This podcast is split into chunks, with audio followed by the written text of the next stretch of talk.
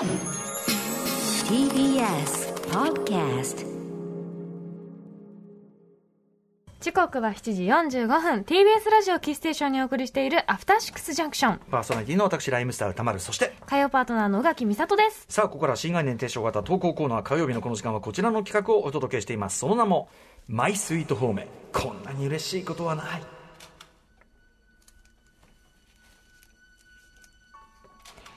人から言われた何気ない褒めの一言。言った当人はとっくに忘れているようなささやかなあの一言のおかげでだけど私たちは生きていける。思い出せばいつでも心のふるさとに帰ることができるあなたの大事な HOME 褒め言葉を送ってもらいそれをみんなで味わうという人間参加のコーナーです。はいということで昨日ね、あのー高橋義明さんの月間ミュージックコメンタリー、その中であの熊崎和人さんがやっぱアーミーたち BTS のファンの方のアーミーたちは僕の周りのアーミーたちは本当によしよし君の高橋義明さんの音楽解説もう本当に信奉していますみたいなね 言って、はい。そこでのねよし君のもう顔のほころばせ方、ああれはやはりですね、僕は見ましたね、人が方面をゲットする瞬間、あの一生ものの方面をゲットする瞬間、ええ彼は間違いなく繰り返し繰り返しこのあの言葉を反芻することでしょう。アーミーの信頼厚い、アーミーの信頼厚い、アーミーの信頼厚い。それでもすごい嬉しいことですよね。いやーそうなんですよ、しかもそれはもう彼の実力だからね、何一つ恥じることはない、よし君、何一つ恥じることはない。恥じてないよ多分だけど あそうですか、そうですか。う今ね、うるせえなって言ってたんですけどね。はい、ということで、えーそんな感じでね、今週もですね、皆さんからいただいた方面をご紹介していきます。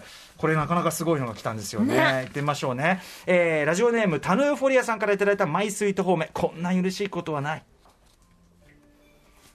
歌丸さん、宇垣さん、こんばんは。こんばんはふと思い出したのでメールします。時代は90年代前半。僕が二十歳そこそこの頃のことです。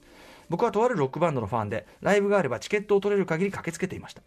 その日もライブがあり、終わった後、興奮冷めやらぬまま友人と近くの小さな居酒屋に入り、ご機嫌な席を楽しんでいました。楽しそうすると何ということでしょう。その居酒屋にライブを見に行ったバンドのメンバーが入ってくるではないですか。だから近所にもう適当なところないとそういうことはあのね、地方だと結構ありますよ、そういうこと。へーはい。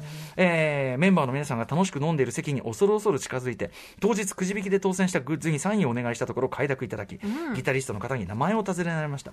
僕、名前はホニャララです。ギタリストの方、ホニャララ？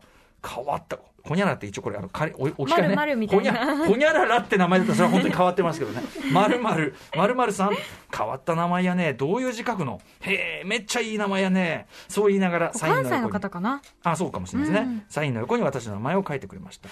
私の名前はやや珍しいもので子供時代はよくいじられてちょっとだけコンプレックスでもありましたが、うん。大好きなバンドのメンバーに名前を褒められてますますご機嫌な一夜となったのでした。ここまではまだいいですよね、うんそしてそれから1年ほど経ちまたそのバンドのライブに行った日のこと。そのギタリストの方が息子さんが生まれたことを報告しました。そこで発表された名前はなんと私と全く同じ名前、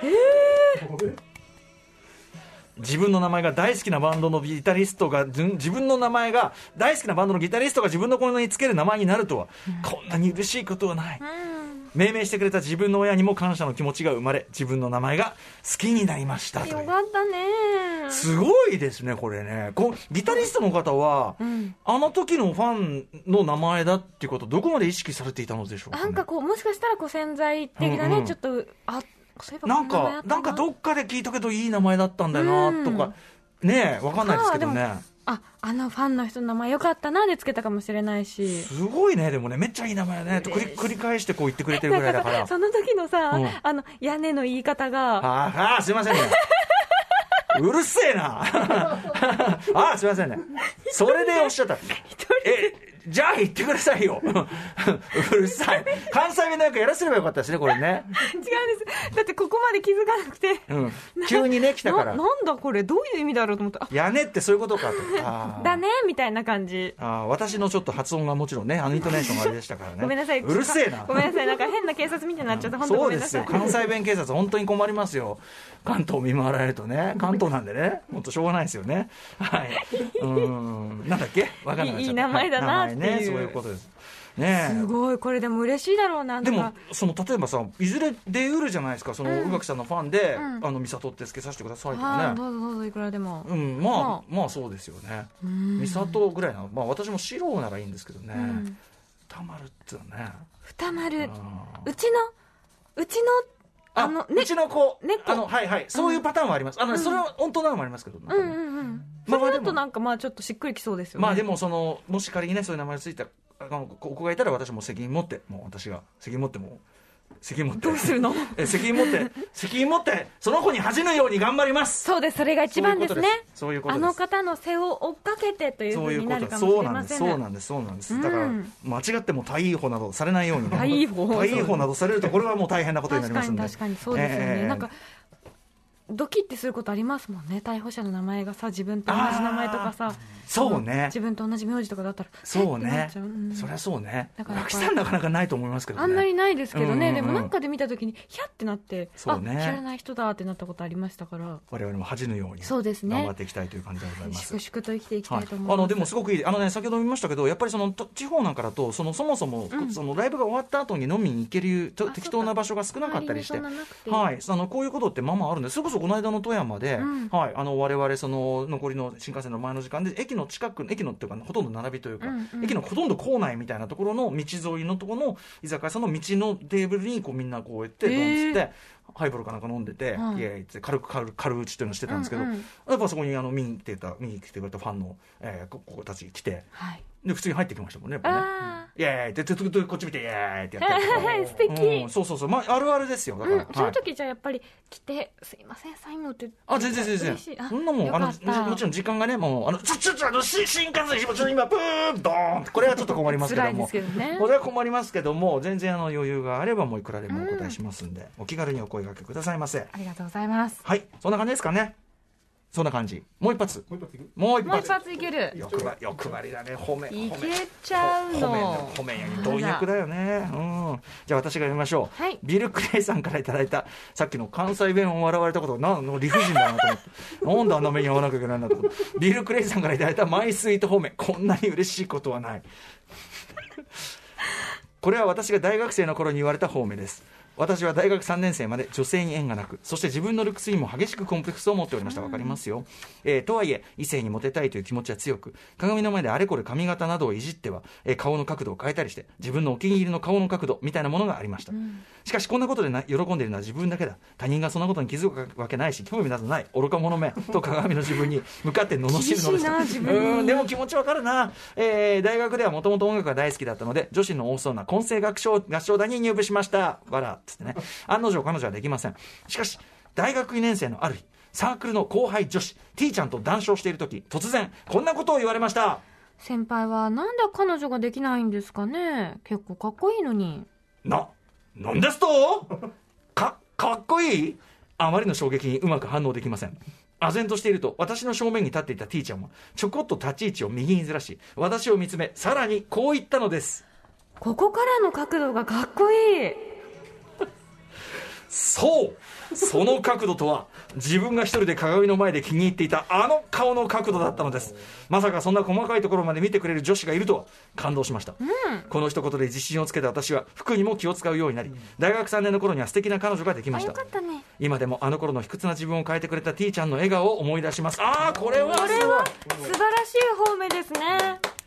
ねあとこれこの方面をこうグッてこう噛み締めて、うん。じゃあってこう自信をつけるに至った彼のそのメンタリティがすごいいいなって思ポいました。ジティブに受け取ってね、ひねった受けうんうん方しないでね、あとさ、これってよく宇垣さんがおっしゃるさ、そのなんていうかな、自分が褒めてほしいところをほちゃんと褒めてくれ、見てくれほしい角度、まさに角度でうんうん。見てくれた、とんちんかんな角度じゃなくて、はい。